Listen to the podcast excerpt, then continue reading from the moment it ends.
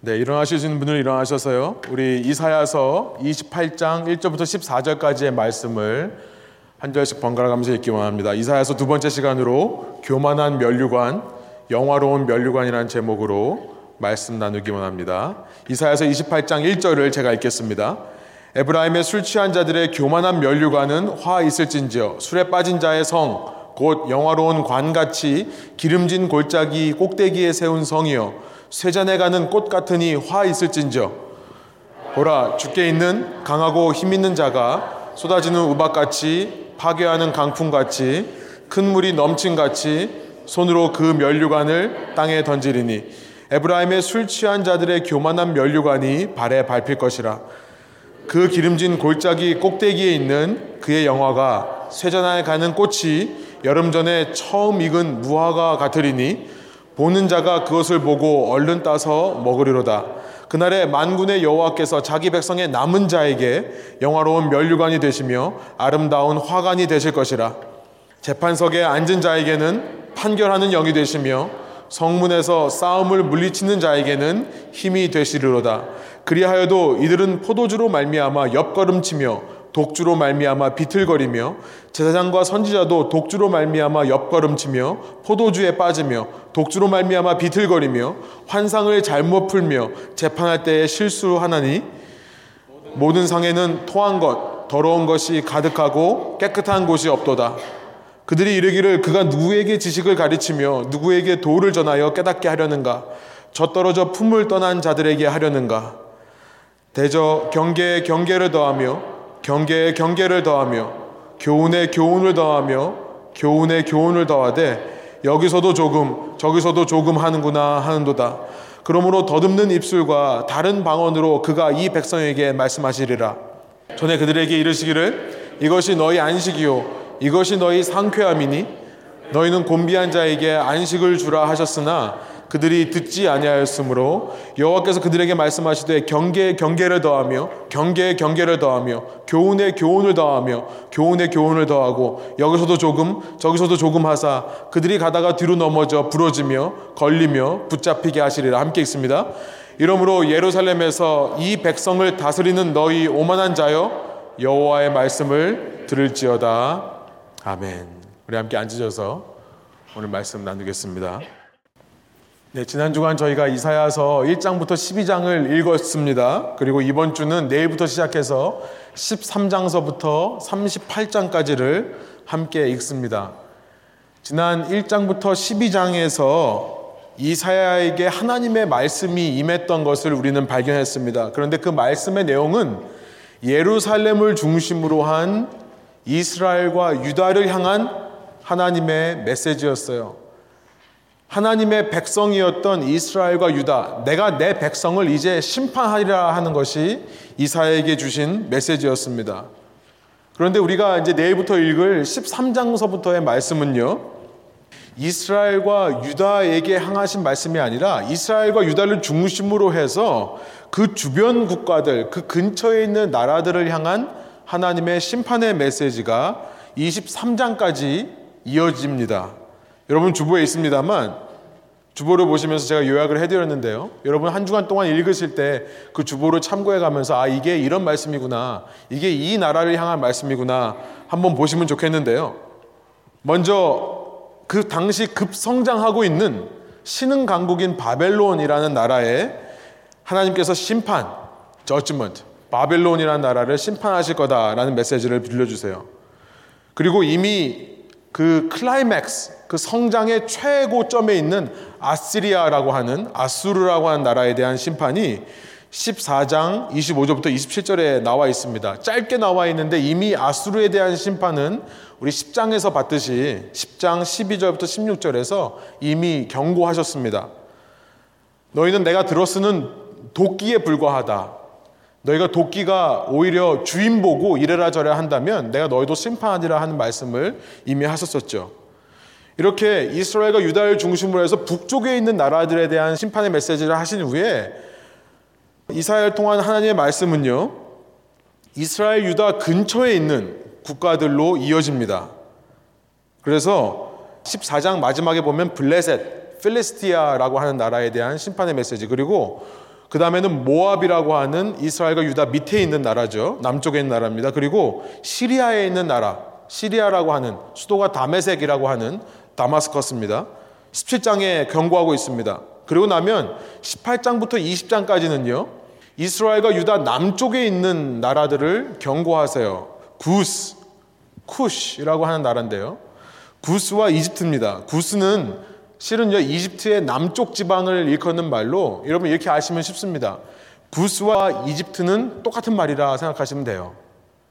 바빌론이라는 말이 다른 말로는 갈대아인이라고 하는 말이 있죠. 첼디안이라고 하는 갈대아 사람들이라는 말로 바벨론을 표현하듯이 구스 지역의 사람들이 바로 이집트 사람들입니다. 같은 말로 생각하시면 돼요. 18장부터 20장까지 구스와 이집트에 대한 경고의 말씀을 합니다. 제가 여기까지 조금 더 이해에 도움이 되시라고 좀 복잡하시죠? 제가 그림을 하나 그려봤는데 아, 제가 잘 못 그려요. 그래서 제가 그래픽을 멋있게 그리면 좋겠는데 제가 할 수 있는 한계 내에서 최대한 한번 그려봤습니다. 가운데에 이스라엘과 유다가 있다고 상상을 해보시면 지금 북동쪽에서부터 바벨론과 아수르한 나라로 훑고 내려오시고요. 그 다음에 다음 슬라이드 보여주시면 거기서 이제 블레셋과 모압과 시리아라고 하는 나라로 이렇게 올라갑니다. 다음 슬라이드 보여주시면. 그리고 나서는 밑에 보시면 구스와 이집트까지 이렇게 훑고 올라와서 그 다음에 이렇게 20장까지 한 번 경고하신 다음에 21장서부터 23장까지 좀 더 이스라엘 유다에 가까운 지역을 한 바퀴 더 도시는 것 같아요. 여러분 주보하고 참고해 보시면 북쪽 시내 광야에 있는 네게브라는 지역 그 지역에 그러니까 이것은 이집트 위에 있는 시내 광야에 있는 땅입니다. 네게브에 있는 나라들을 경고하시는 것이 21장에 나와 있고요. 그 다음에 두마라고 되어 있는 에돔입니다. 바로 이스라엘 밑에 붙어 있는 나라예요. 그리고 나서 22장에서 예루살렘 인근 골짜기를 지나고 나면 서쪽에 있는 두로와 시돈이라고 하는 그러니까 하나님께서 이스라엘과 유다를 중심으로 해가지고 삥 돌면서 점점 이스라엘과 유다를 향해 그 메시지가 가까워집니다. 그 중심에 어디가 있어요? 다음 슬라이드 보여주시면 그 중심이 어디라고요? 이스라엘과 유다. 여러분 이것을 뭐라고 그러죠? 영어로는 bull's eye라고 합니다. 또 영어로 뭐라고 하냐면 target이라고 하죠. 예, 제가 뭐 특정 회사를 지지할 수는 없어 다음 슬라이드 만들었습니다. 예, 이렇게 target이라고 하죠. 하나님은 왜 이방 국가들에 대한 심판을 먼저 말씀하시면서 그 중심에 이스라엘과 유다를 말씀하시는가? 하나님이 지금 타겟 삼고 있는 것은 이스라엘과 유다입니다. 어쩌면 이스라엘과 유다 사람들은 바벨론으로부터 시작해서 인근에 있는 모든 강대국들을 전부 심판하시는 메시지 들으면서 yes! 그랬을지도 몰라요. 우리를 괴롭히는 이 이방 민족들을 하나님이 다 심판해 주셔야 맞습니다. 그런데 그렇게 yes, yes, yes 하다가 24장서부터 어떤 메시지가 이어지냐면요. 24장부터 27장까지 그 타겟 중심인 이스라엘과 유다에 대한 하나님의 심판 메시지가 쏟아집니다. 여러분 이게 무슨 뜻일까요? 이방 사람들이 심판받을 수밖에 없는 이유의 그 중심에 이스라엘과 유다가 있다는 겁니다. 오늘 우리의 말로 하면요. 이 세상의 불신자들, 이 세상에 예수님을 믿지 않는 사람들, 교회에 상처받고 교회를 떠나는 사람들, 저희 교회도 이런 분들이 자꾸만 생겨날까봐 마음이 아파요. 그런데 이렇게 교회에 실망하신 분들, 그들에 대한 책임이 어디 있느냐? 바로 믿는 사람들에게 있다는 것을 우리가 알게 되는 거죠. 이사야서가 그런 의미로 진행이 되는 겁니다. 하나님의 타겟은 이스라엘과 유다였어요. 만일 이스라엘과 유다가 제대로 하나님을 섬기며 살았다고 한다면 이방 민족들에게 하나님의 복이 흘러갔겠죠. 그러나 오히려 이방 민족은 하나님이 이스라엘과 유다를 연단하시는 도구로 사용하시는 겁니다. 그들을 들어 이스라엘과 유다를 치시는 과정 속에서 이들이 이스라엘처럼 교만하게 되는 거예요. 우리의 힘으로 우리가 하나님이 백성들을 사로잡는다라고 하는 교만. 그래서 하나님은 그들을 심판할 수밖에 없는 결론에 이르시는 겁니다. 여러분 말씀을 전하면서 이 시대에도 동일한 타겟의 원리가 우리 삶 가운데 이루어지지 않을까. 여러분, 타겟 기억하십시오. 장 보러 가시지 마시고, 장 보러 가시되, 하나님의 타겟은 어쩌면 우리가 될 수 있다. 하나님을 먼저 믿은 사람일 수 있다. 라고 하는 사실을 기억하시는 저 여러분 되기를 원합니다. 하나님은요, 이 구약 성경에서 하나님의 백성을 자꾸만 포도나무로 비유하십니다. vine이죠, vine. 포도나무. 그리고 그 포도나무로부터 grape, 포도를 수확하기를 원하는 말씀을 계속해서 하세요. 대표적으로 이사야 5장에 그 말씀을 하셨었습니다. 이사야 5장 1절부터 7절까지인데요. 제가 한번 쭉 읽어볼 테니까 눈으로 따라오시면 좋겠습니다. 나는 내가 사랑하는 자를 위하여 노래하되 내가 사랑하는 자의 포도원을 노래하리라. 내가 사랑하는 자에게 포도원이 있으며 심히 기름진 사내로다. 땅을 파서 돌을 제하고 극상품 포도나무를 심었도다. 그 중에 망대를 세웠고 또 그 안에 술틀을 팠도다. 좋은 포도 맺기를 바랬더니 들포도를 맺었도다. 하나님께서 1절에 보시면 기름진 산. 오늘 본문에 나오지만 하나님께서 택하신 성읍입니다. 하나님께서 택하신 성읍에 포도나무를 심는데 아주 최고의 좋은 포도나무를 심은 거예요. 그게 바로 이스라엘과 유다입니다. 최고의 포도나무를 심었으면 뭘 기대할까요? 최고의 포도를 기대하는 거죠. 그런데 들포도를 맺어요. wild grape라고 하는. 중동 사람들이 포도를 심는데요. 포도를 심는 이유는 뭐냐면 포도를 과일로 먹는 것도 있지만 아시다시피 포도를 수확해서 틀에다가 짭니다. 2절에도 2절에도 틀을 팠다고 하죠. 틀에다가 짜면 포도 주스가 나오죠. 포도 주스를 물처럼 마셨어요. 물이 귀한 중동 지방에서 포도 주스만큼 귀한 것이 좋은 것이 없습니다. 그런데 들 포도가 나오는 거예요. 물이 잘 나오지 않는 물이 나와도 쓴 물이 나오는 들 포도가 나오는 겁니다. 이제 3절에 말씀하세요. 이러니 너희가 제대로 판단해라. 예루살렘 주민과 유다 사람들아 구하노니 이제 나와 포도원 사이에서 사리를 판단하라. 4절. 내가 포도원을 위하여 행한 것 외에 무엇을 더할 것이 있으랴. 내가 좋은 포도 맺기를 기다렸거늘 들포도 맺음은 어찌 됨인고. 나는 내가 할 수 있는 농부로서의 최선의 방법으로 최고의 방법으로 포도나무를 심었는데 열매가 나오지 않으면 그것은 너희 책임이 아니냐. 이렇게 말씀하시는 거죠. 그래서 5절 이제 내가 내 포도원에 어떻게 행할지를 너에게 이르리라. 내가 그 울타리를 걷어 먹힘을 당하게 하며 그 담을 헐어 짓밟히게 할 것이요. 하나님이 직접 그 포도나무를 다 태워버리시는 게 아니라 그 포도나무를 보호해 주시던 손길을 걷겠다는 겁니다. 그러니 들짐승들이 와서 그 포도나무 열매를 뺏어 먹겠죠. 그것이 바로 이방인들의 침략이라는 겁니다. 하나님이 잔인하신 분이 아니에요. 이스라엘과 유다가 하나님께 순종하지 않은 목이 고든 백성이었던 것입니다. 6절 내가 그것을 황폐하게 하리니 다시는 가지를 자름이나 북을 돋우지 못하여 찔레와 가시가 날 것이며 또 내가 구름에게 명하여 그 위에 비를 내리지 못하게 하리라 하셨으니 7절 함께 한번 읽어볼까요? 무릇 망군의 여호와의 포도원은 이스라엘 족속이요 그의 기뻐하시는 나무는 유다 사람이라 그들에게 정의를 바라셨더니 도리어 포악이요 그들에게 공의를 바라셨더니 도리어 부르짖음이었도다. 하나님께서 정말 좋은 포도, 그를 통해 정말 좋은 포도주를 얻기를 원하시는데 이 땅이 이렇게 순종하지 못함으로 열매를 맺지 못할 때 여러분 농부로서 사실은 포도나무를 블레임하지만 얼마나 마음이 아프겠어요.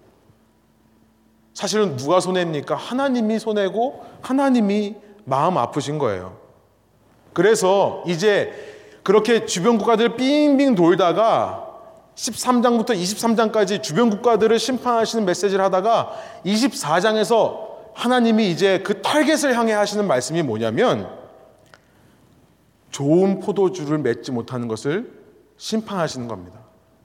혼내시는 거예요. 이사야서 24장 11절 이런 말씀으로 시작합니다. 24장의 내용이 이겁니다. 포도주가 없으므로 거리에서 부르짖으며 모든 즐거움이 사라졌으며 땅의 기쁨이 소멸되었도다. 다시 한번 한 목소리 한번 읽어볼까요? 포도주가 없으므로 거리에서 부르짖으며 모든 즐거움이 사라졌으며 땅의 기쁨이 소멸되었도다. 포도원을 잃은 농부의 마음인 겁니다. 포도원을 심은 농부에게 있어서 유일한 즐거움은 포도의 열매를 통한 포도주를 얻는 거죠. 그런데 포도주가 없으니까 이제는 거리에서 부르짖는 소리만 들리고 모든 즐거움이 사라졌으며 땅의 기쁨이 소멸되었다.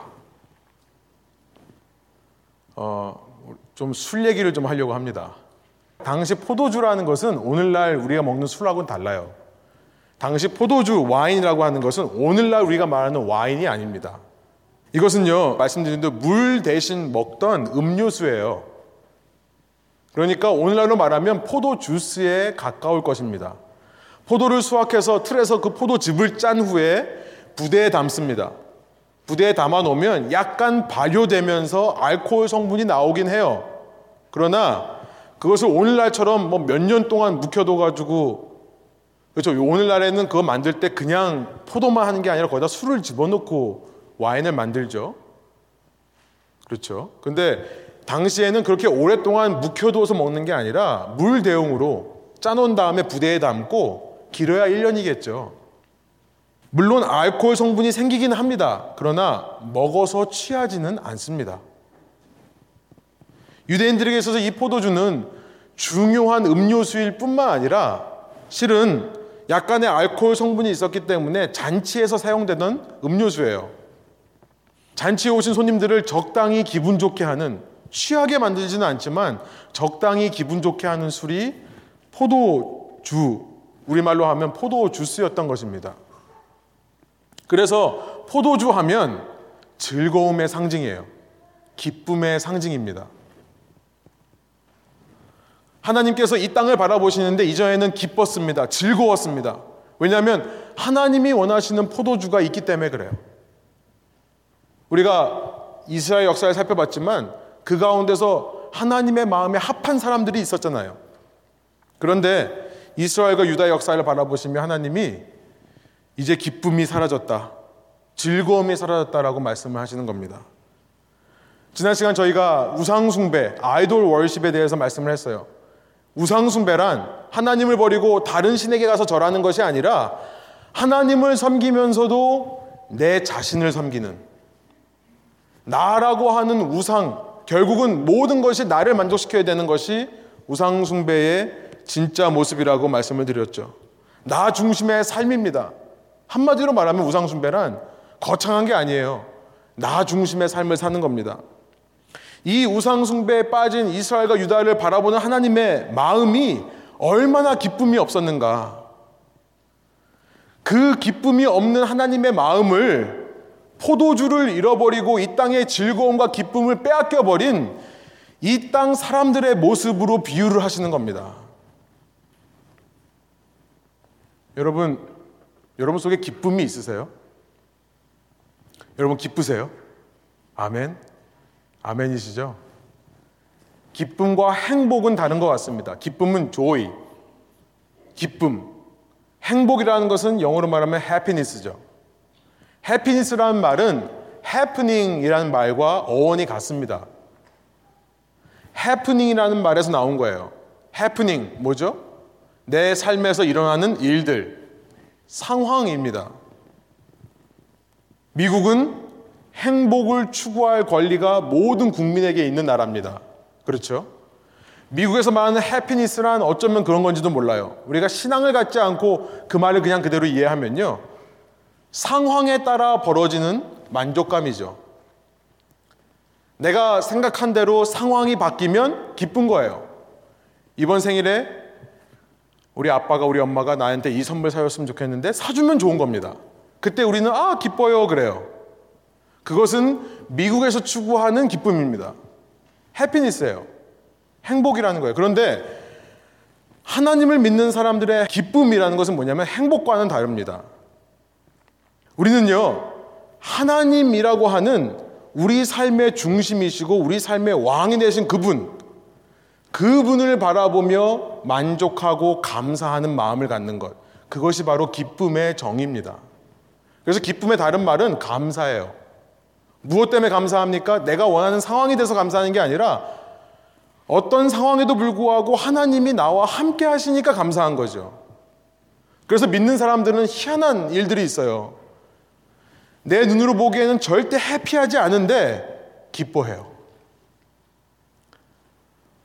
어려움 상황, 심지어 누가 아프어서 정말 고난당하는 상황에서도 기뻐합니다. 그 기쁨이란 헤헤헤 웃는 게 아니죠. 그런 상황에서 헤헤 웃는 건좀 모자란 거죠. 그게 아니라 비록 눈물이 나오지만 하나님만으로 말매마 내가 만족하겠다. 하나님 때문에 그래도 감사하다고 하는 고백이 진정한 기쁨인 겁니다. 그런데 이 땅에서 하나님 중심으로 살지 않고 우상을 따라갈 때 이 포도주가 없어져 버려요. 그 기쁨이라는 것이 없어져요. 즐거움이 사라져 버리는 겁니다. 그럴 때 뭐가 일하기 시작할까요? 내 삶에서 그런 진정한 의미의 기쁨이 사라지는 순간 두려움이라고 하는 것이 역사하기 시작합니다. 다른 말로 말하면 걱정과 불안이에요. anxiety, 근심 불안해하는 것. 그래서 이사야서 24장은요. 이렇게 땅에 포도주수가 없어서 포도주가 없어서 기쁨과 즐거움을 잃어버린 상황 속에 두려움으로 가득 찬다는 말씀을 이어서 말씀합니다. 이사야서 24장 17절부터 20절이에요. 우리 한 목소리로 한번 17절과 18절 한번 읽어 볼까요? 땅의 주민아 두려움과 함정과 올무가 내게 일어났나니 두려운 소리로 말미암아 도망하는 자는 함정에 빠지겠고 함정 속에서 올라오는 자는 올무에 걸리니 이는 위에 있는 문이 열리고 땅의 기초가 진동함이라. 여러분 두려운 소리가 나서 막 도망하다가 함정에 빠졌어요. 간신히 함정에서 기어 올라오니까 그게 덫이에요. 이 사람의 상황이 어떤 상황입니까? 누가 봐도 근심하고 불안하고 초조할 수밖에 없는 상황이에요. 왜 그렇게 됐는가? 땅이 기쁨을 잃어버렸기 때문에 두려움이 역사하기 시작하는 땅 된 겁니다. 그래서 19절 보면요. 땅이 깨지고 깨지며 땅이 갈라지고 갈라지며 땅이 흔들리고 흔들리며 땅이 취한 자 같이 비틀비틀하며 원두막 같이 흔들리며 그 위에 죄악이 중함으로 떨어져서 다시는 일어나지 못하리라. 기쁨을 잃어버리고 두려움이 역사한 결과를 이렇게 말씀하시는데요. 그런데 저는 이 말씀이 20절, 19절, 20절에 있는 땅이 흔들리고 사람들이 비틀비틀 거린다는 말이 실제로 그 땅이 흔들리는 걸 수도 있겠지만 이 이사야서 24장의 문맥 속에서는요. 포도주 외에 다른 술로 취한 것 독주라고 하는 독한 술로 취했을 때 나타나는 반응이라고 저는 생각합니다. 24장 9절에 이런 말씀이 있었기 때문이에요. 우리 한번 한 목소리 한번 읽어보겠습니다. 노래하면서 포도주를 마시지 못하고 독주는 그 마시는 자에게 쓰게 될 것이다. 하나님을 섬기는 그 마음을 잃어버린 그래서 하나님이 원하시는 포도 열매를 못 드리니까 포도주가 사라진 이 땅, 그 땅 가운데 포도주를 마시지 못하니까 독주를 마시게 된다는 겁니다. 그런데 그 독주를 마시는 사람은 쓰다, 고통을 겪는다 라고 말씀을 하시는 거예요. 독주란요, 독이 있는 술이 아니라 독한 술을 말하는 겁니다. 그러니까 당시에도 있었어요. 독주란 뭐냐면 포도주를, 포도 주스를 이렇게 담가 놨다가 더 오랫동안 삭히는 거죠. 우리가 바로바로 그 물 대용으로 마시기 위해 쓰는 게 아니라 하나님이 원하시는 기쁨과 즐거움의 삶을 위한 것이 아니라 내 쾌락을 위해 섞여주는 겁니다. 그러면 오랜 시간이 지나면 더 알코올이 많아져서 굉장히 쓴 그러나 마시면 취하게 되는 독주가 됩니다. 이게 오래 숙성한 포도주고요. 이게 아마 오늘날의 와인과 가까울 거예요. 그러니까 쉽게 말하면 독주란 먹으면 취하는 술입니다. 땅이 취한 자 같이 비틀비틀하고 땅이 흔들린다. 20절에서 말씀하십니다. 우리 전문 용어로 길이 뺨을 때린다 이런 얘기를 합니다. 왕년에 술 드셔보신 분들은 지금 웃으시는데요. 무슨 말인지 아시죠? 술 취한 사람들은 멀쩡하게 걸어가고 있는데 길이 확 일어나가지고 자기 뺨을 딱 때린다고 그러잖아요. 스스로 우상숭배로 말미암아 즐거움이 사라져버린 우상숭배적인 삶을 사는 사람들의 모습이 그 포도주가 아닌 독주를 마시고 비틀비틀 취해서 이 땅을 사는 사람의 모습으로 비유가 되고 있는 겁니다. 이런 사람을 영적으로 표현하자면 두려움에 갇혀 사는 삶이다. 말씀하시는 거예요. 여러분, 우리 삶에 기쁨이 사라지고 자꾸 두려워요. 어떤 상황만 생기면 마음속에 걱정과 근심이 옵니다. 이것이 바로 독주에 취한 삶과 같다는 거예요. 왜 독주에 취해서 비틀비틀거립니까? 결국 하나님을 바라보지 않기 때문에 내가 하나님만을 섬기고 하나님만을 의지하는 하나님의 백성이 아니라 우상숭배적인 나를 섬기는 모습으로 살아가고 있기 때문에 포도주가 아닌 독주를 마시며 사는 겁니다. 여러분 근데요 이렇게 하나님의 백성이 그 타겟의 중심이 되어서 이런 우상숭배적인 삶에서 벗어나지를 못하는 이런 상황인데 하나님의 말씀은 또 말씀드리지만 이런 부정적인 상황에서 끝나는 것이 아닙니다. 하나님의 말씀은 늘 이런 상황 가운데서 놀라운 일들을 이루시는 것을 말씀하세요. 이사야서 24장 21절과 23절, 이사야서의 마지막이 이렇게 끝나고 있습니다.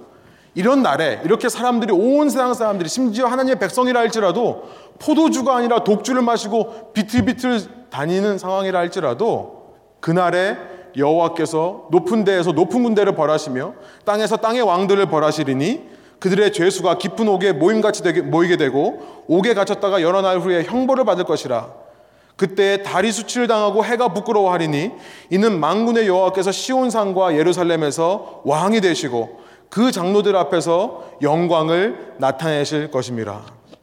하나님께서 역사상 어떻게 이런 영광을 이루십니까? 예수 그리스도를 통해 예수 그리스도를 통해 시온산 예루살렘에서 이 땅에서 직접 왕으로 오신 실제 왕으로 오신 그 예수님이 십자가에 달려 죽으시로 말미암아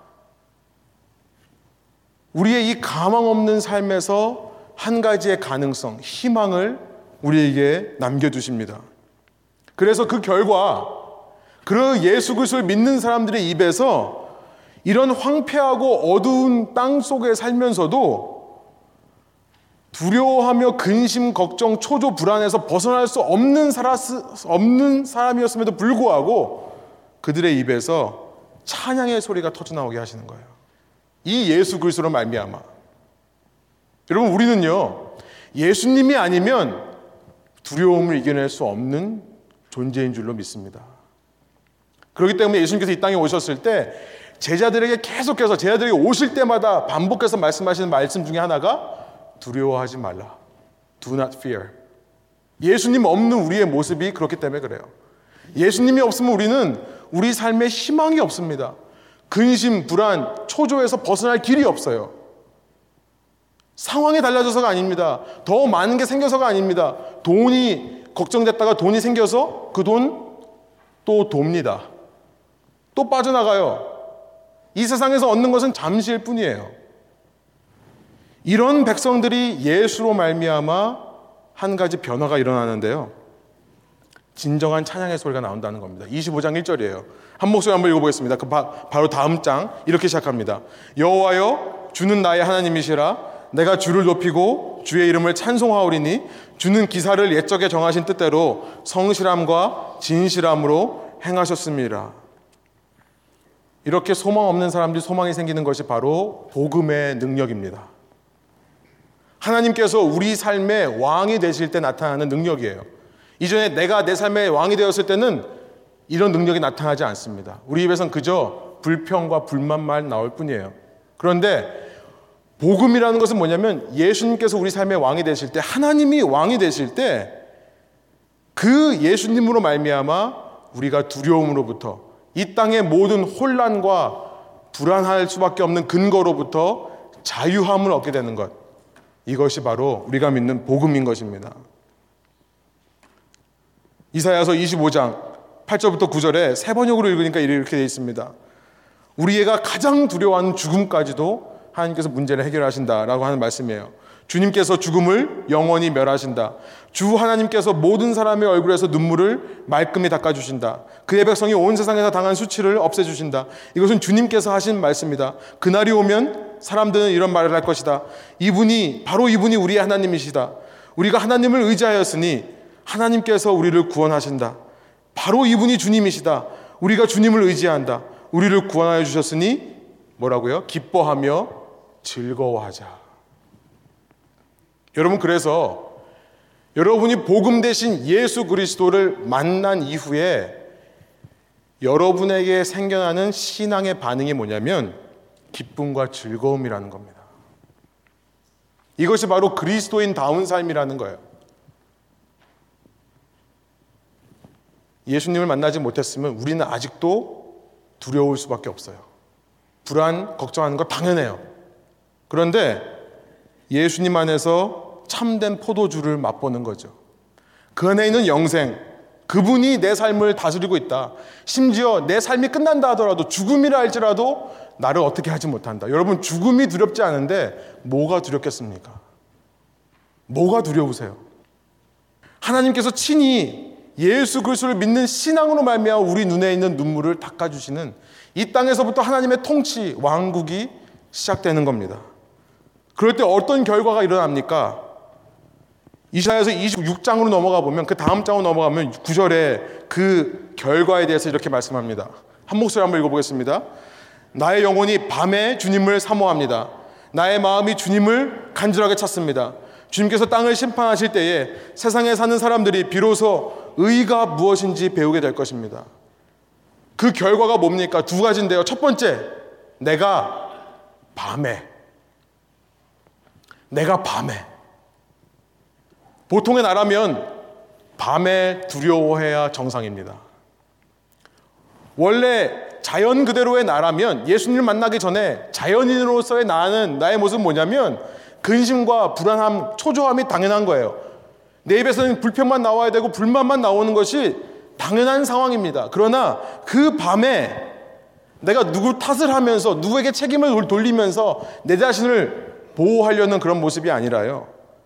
내가 과거에 아직도 사로잡혀서 과거에 이랬는데 하고 하는 상처 때문에 자유롭지 못하는 상황으로 살아가는 것이 아니라 그 밤이라 할지라도 주님을 사모하는 마음이 우리 속에 생겨나는 것입니다.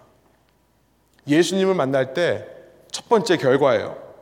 이것이 신앙인의 능력인 줄로 믿습니다. 그래서 신앙인들은요, 어떤 상황에도 기뻐하는 겁니다. 즐거워하는 거예요. 두 번째 결과, 여러분 이런 능력이 나에게 회복될 때 그때 나를 통해 26장 9절 세상 모든 사람들이 비로소 그때서야 의가 무엇인지를 알게 된다는 거예요. righteousness, right relationship이라고 말씀드렸습니다. 바른 관계가 의입니다. 다시 말해서 그때서야 나에게 그런 하나님의 능력이 회복될 때에야 내 주위에 있는 사람들이 아, 하나님과의 관계가 이렇게 중요한 거구나 안다는 거예요.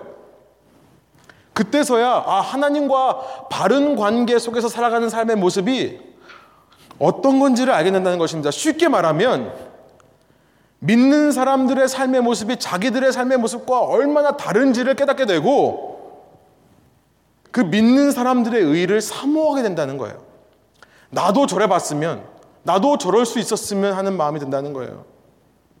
여러분, 내가 내 속에 기쁨과 찬양과 감사가 회복되면 그것은 전염되는 줄로 믿습니다. 반드시 전염돼요. 제가 어제 장애인들과 산행을 가면서요. 저희가 이제 오랜만에 봤거든요. 연말에 저희 교회에서 펀레이징 하고 저는 처음 아이들을 만나는 시간이었는데요. 장애인들과 함께 산으로 올라가면서 제가 정말 그걸 마음 깊이까지 느꼈습니다. 제 머릿속에는 산에 올라가면서도 여러 가지 생각으로 복잡해요. 근데 이 아이들은요, 너무나 순수해요. 너무나 순수합니다. 정말 산을 올라가는 목적 외에는 없어요. 그러면서 정말 엄마한테 칭찬받고 싶어서 계속 물어봐요. 이러면 엄마가 칭찬하냐고. 엄마가 너 칭찬할 거야. 또 신나서 올라가요. 하다가 너무 힘들대요. 중간에 구토도 합니다. 힘들어서요. 그런데도 엄마가 잘했다고 할 거야? 그러면 그 말에 또 신나서 올라가요. 제가 순수한 사람과 걷다 보면서 제 속도 정화되는 느낌을 받았습니다. 그러면서 그런 생각이 들어서 나는 무엇 때문에 그렇게 고민하면서 나는 무엇 때문에 그렇게 걱정하면서 피곤하게 인생을 살고 있는가 생각이 들었습니다. 여러분, 하나님 나라의 왕국의 누룩은요, 그것이 정말 살아있는 것이라면 전염될 수밖에 없음을 믿습니다. 부풀리는 역사로 이어질 수밖에 없음을 믿습니다. 이것이 우리의 신앙생활 되기를 원해요. 여러분, 이왕 믿는 거 정말 성경대로 한번 제대로 믿어보지 않으시겠습니까? 한번 사는 인생 두려워하며 근심 걱정하며 살기보다 하나님을 믿음으로 말씀대로 살아보기를 소원하지 않으십니까? 아멘. 그런데요, 이런 말씀을 생각하면서 제 마음속에 한 가지 질문이 생겼어요. 어떻게 하나님은 그렇게 포도주가 다 떨어져서 비틀비틀거리는 사람들로 하여금 그 왕을 바라보게 하실 수 있을까? 그 왕의 통치를 사모하는 마음을 주실 수 있을까? 어떻게 그렇게 기쁨 없는 두려움과 불안, 걱정을 사로잡혀 살아가는 사람들이 하나님을 바라보고 하나님을 찬양하는 사람들로 살 수 있을까? 하나님이 너무나 많은 것을 요구하는 것이 아닐까? 이 세상에 그럴 수 있는 사람이 과연 있을까? 너무나 많은 것을 요구하셨기 때문에 이들이 이루지를 못했고, 그러니까 하나님이 스스로 우물을 판 것은 아닌가? 자기 함정을 판 것은 아닌가? 우상숭배에서 타락해서 하나님의 심판의 표적이 될 수밖에 없는 그 이스라엘과 유다. 그들이 어떻게 찬양의 노래를 부를 수 있을까라고 하는 질문이 생겼습니다. 술로 비유해 보면요. 이런 거죠. 독주 마시기를 좋아하는 사람에게 포도주스 먹고 만족하라고 그러면 만족합니까? 만족 안 하죠. 그것이 비자연적인 현상이에요. 그들의 생각에는요. 왜냐하면 자연적인 건 뭐냐면 natural process는 뭐냐면 포도주스를 가만두면 이게 발효돼서 독주가 됩니다. 사람들은요, 자연적인 현상을 따라가게 되어 있어요. 물이 높은 데서 아래로 흐르듯이 사람이 위에서 아래로 떨어지듯이 모든 사람은 자연적인 방향으로 갑니다. 여러분, 포도주스만 마시던 사람들이 술을 배워서 술을 먹을 수는 있습니다만 술을 먹던 사람들이 포도주스를 좋아하게 되는 법은 흔치 않고 비정상적이에요. unnatural process입니다. Anti-natural. 저는 unnatural이 아니라 anti라고 말하고 싶어요. 비정상적인 행위가 아니라 반정상적인 행위라고 우리는 느낍니다. 어떻게 이럴 수가 있을까요? 오늘 본문에서 하나님께서 한 가지 자기의 백성을 독주에 취해 비틀거리던 사람에서 포도주를 사모하는 사람으로 바꾸시는 한 가지 비결을 말씀하시는데요. 여러분 28장부터 33장까지는요. 하나님의 여섯 번의 화 있으리로다 메시지가 기록되어 있습니다.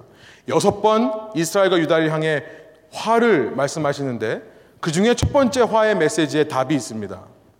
오늘 우리가 나누게 원하는데 답부터 말씀드리면 자기 백성의 교만을 꺾으심으로 그것을 이루신다는 거예요. 자기 백성의 교만을 꺾으심으로. 우리 1절부터 4절까지의 말씀을 다시 한번 한 목소리 읽어보겠습니다. 함께 있습니다. 에브라임의 술 취한 자들의 교만한 면류관은 화이스진저 술에 빠진 자의 성, 곧 영화로운 관같이 기름진 골짜기 꼭대기에 세운 성이요 쇠잔에 가는 꽃 같으니 화이스진저 잠깐만요. 여기서 보면 하나님께서 이제 왜 자꾸 술 얘기를 하시는지 알겠죠. 그렇게 독주에 취해서 자기밖에 모르는 우상숭배에 빠진 그 기름진 성, 에브라임이라고 하는 북이스라엘의 수도인 사마리아 성을 말하는 겁니다.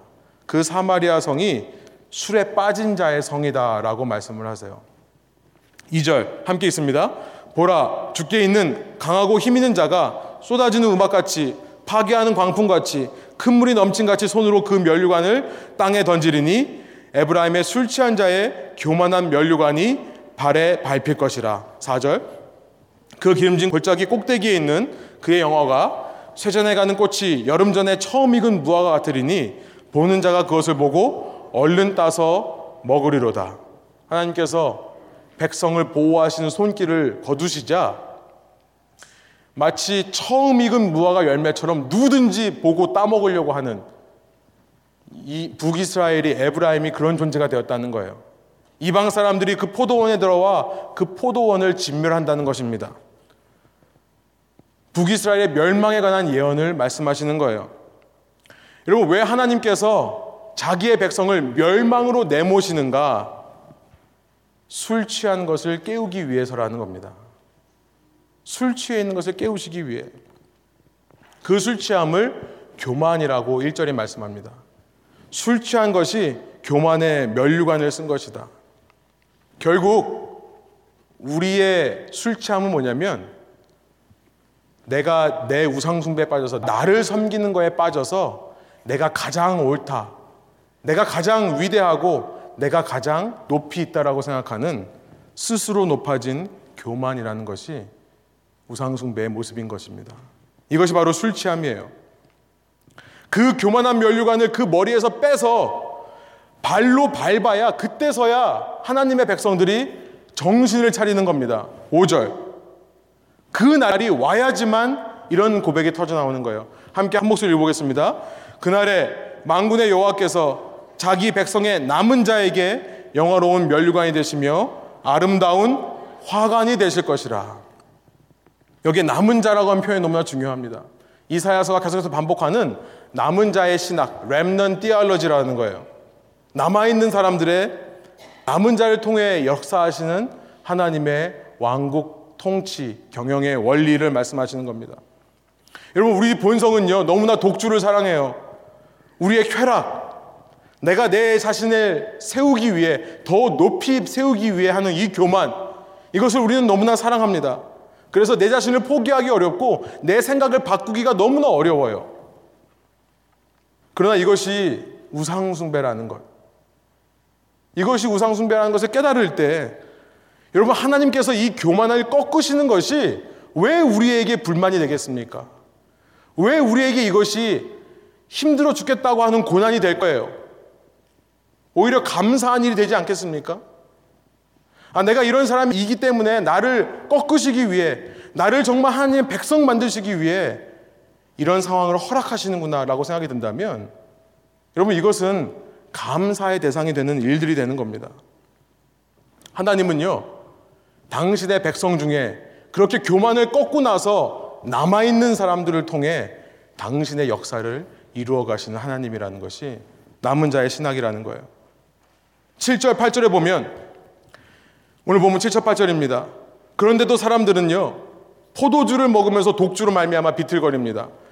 일반 사람들뿐만 아니라 대제사장들, 제사장과 선지자라는 사람들도 독주에 빠져서 자기 교만에 빠져서 자기 우상 숭배에 빠져서 비틀거리며 환상을 잘못 풀고 재판할 때도 실수를 한다고 합니다.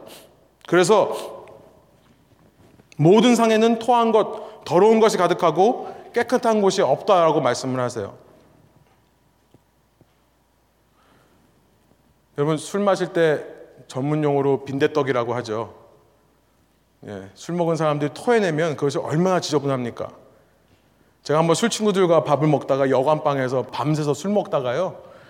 정말 발 디딜 틈 없이 여관방이 다 빈대떡으로 변한 경우도 있었습니다. 저 이 말씀 보면서 그거 생각나요. 그런데 독주에 취해서 비틀거리는 그 교만한 나의 모습, 그 모습이 그런 모습과 같다는 거예요. 이런 사람들 특징이 있습니다. 이런 사람의 특징은 뭐냐면 하나님의 말씀을 싫어해요. 왜냐하면 말씀이 곧 하나님의 권위이기 때문에 그래요. 9절부터 10절입니다. 그들이 이르기를 그가 누구에게 지식을 가르치며 이게 믿지 않는 사람들, 우상숭배에 빠진 사람들, 독주에 취한 사람들이 이사야를 향해 하는 말이에요. 그 사람들이 말하기를 누가 누구를 가르치려고 그러느냐 지금 그 말을 하는 겁니다. 누구에게 네가 도를 전해 가지고 깨닫게 하려는 거야? 너나 잘해. 너는 그저 젖에서 바로 떨어진 어린아이들이나 가서 가르쳐. 10절. 하나님의 말씀을 내가 들으면 하나님의 말씀은 자꾸만 경계에 경계를 만드는 것 같아. 교훈에 교훈을 더하는 것 같아. 그래서 하나님은 작은 거 하나도 이래라 저래라. 여기 가도 하나님의 이래라 저래라 하고 저기 가도 이래라 저래라 해. 이런 말을 쏘아내는 겁니다. 10절의 말씀이 그거예요. 여러분 이런 사람들은요. 권위라고 하는 것은 자유의 반대라고 생각을 합니다. 어떤 권위, 어토리티 밑에 있으면 내가 프리하지 않다고 생각을 해요. 이 시대의 문화 풍조가 그렇죠. 우리 아이들이 자라나고 있는 세상이 이렇습니다. 하여튼 엄마 아빠 밑에 하여튼 교회 오면 답답하고 싫은 거예요. 그런데 여러분 기억하세요. authority와 freedom은 antonym 아니에요. 반대말이 아닙니다. 오히려 권위를 인정하지 못하는 것, 권위를 인정하지 못하는 마음이라는 단어와 방종이라는 단어, debauchery, 내 마음대로 하는 것, 이것이 동의어예요. 참다운 자유는요, 권위 아래에서 주어지는 것인 줄 믿습니다. 참다운 자유는 권위가 있어야 자유가 있는 거예요. 특별히 하나님의 권위 아래서. 왜냐하면 그 이유를 말씀드릴게요. 왜냐하면요. 우리를 진정으로 얽매는 것은 우리 자신이기 때문에 그래요. 나밖에 모르는 나만 만족하면 되는 나의 이 악한 본성. 여러분, 우리가 신앙이라면 한 가지 믿어야 됩니다. 내가 나를 더 잘 알까요? 하나님이 나를 더 잘 아실까요? 신앙인이라면 하나님이 나를 더 잘하신다라고 고백해야 됩니다. 왜냐하면 그가 우리를 지으신 분이기 때문에 그래요. 그렇기 때문에 하나님이 원하시는 것은 나로부터 나를 해방시켜 주시기 원하는 거예요. 나는 여러분 우린 다 그렇습니다. 내가 살아온 길밖에 몰라요. 나는 나의 성향, 나의 본성적인 성향, 나의 가장 내추럴한 성향밖에 몰라요. 나는 이런 사람이다. 내 스스로 생각하고 살아요. 그것을 벗어나지를 못합니다. 제가 3학년이 되고 4학년이 되니까 점점 더 심해지는 것 같아요. 제 자신도 그래요. 참, 제 자신을 가두고 산다는 생각이 들어요. 넌 이거밖에 못해. 넌 이거 할 수 없어. 물론, 한 가지에 집중하는 건 좋겠죠. 그런데 하나님 앞에서는 아닙니다. 하나님은 우리를 더 잘 아세요. 그래서 하나님은 내가 싫은 것도, 내가 하기 싫은 것도, 내가 할 수 없는 것도 우리에게 시키실 때가 있어요. 왜냐하면 나를 내 자신으로부터 해방시켜 주기 원해서 그래요.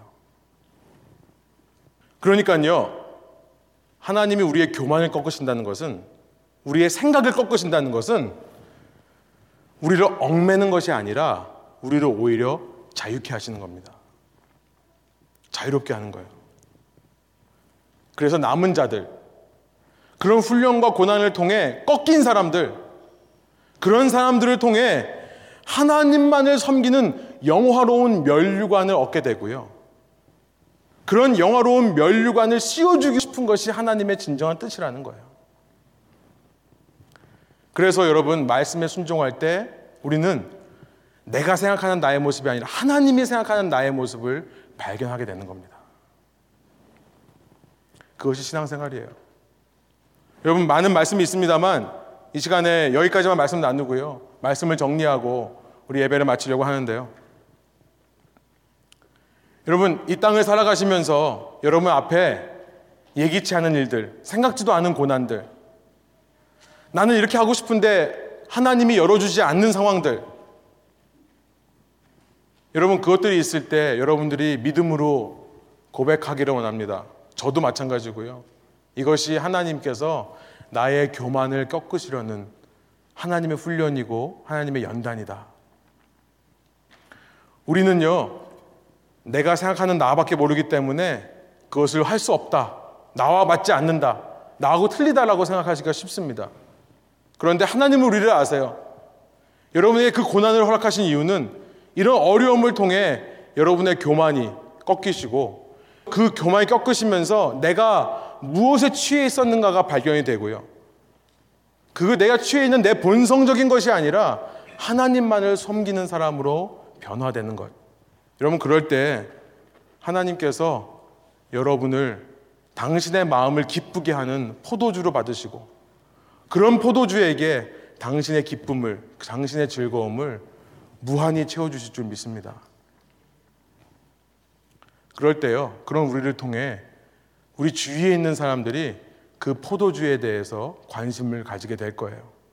소원하옵기로는요, 우리의 삶이 그런 삶 되기를 원하고, 그런 우리를 통해 여러분 많은 우리가 능력을 나타낼 수 없어도 이 지역 사회에서 우리 삶 속에서 단 한 가지라도 선한 영향력을 베풀 수 있는 저의 삶 되기를 원합니다. 함께 기도하시겠습니다.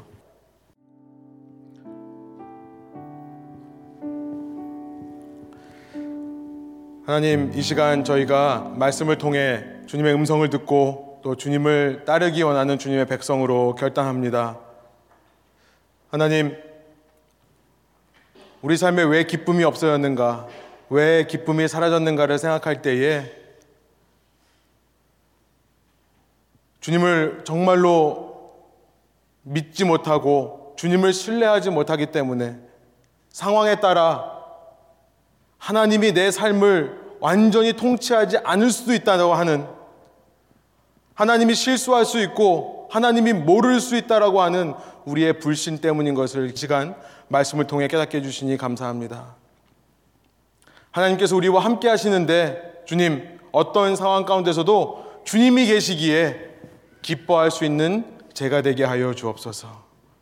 세상에서 말하는 행복이 아니라 세상에서 말하는 쾌락이 아니라 주님이 주시는 기쁨과 즐거움이 회복되어 언제나 누구 앞에서나 그런 기쁨과 즐거움의 모습으로 기쁨과 즐거움을 전염시키는 주님의 백성 되게 하여 주시고 그런 나를 통해 주님께서 기뻐 받으시는 삶 되게 하여 주옵소서. 그렇게 하실 주님을 감사드리며 예수 그리스도 이름의 영광을 위하여 기도합니다. 아멘.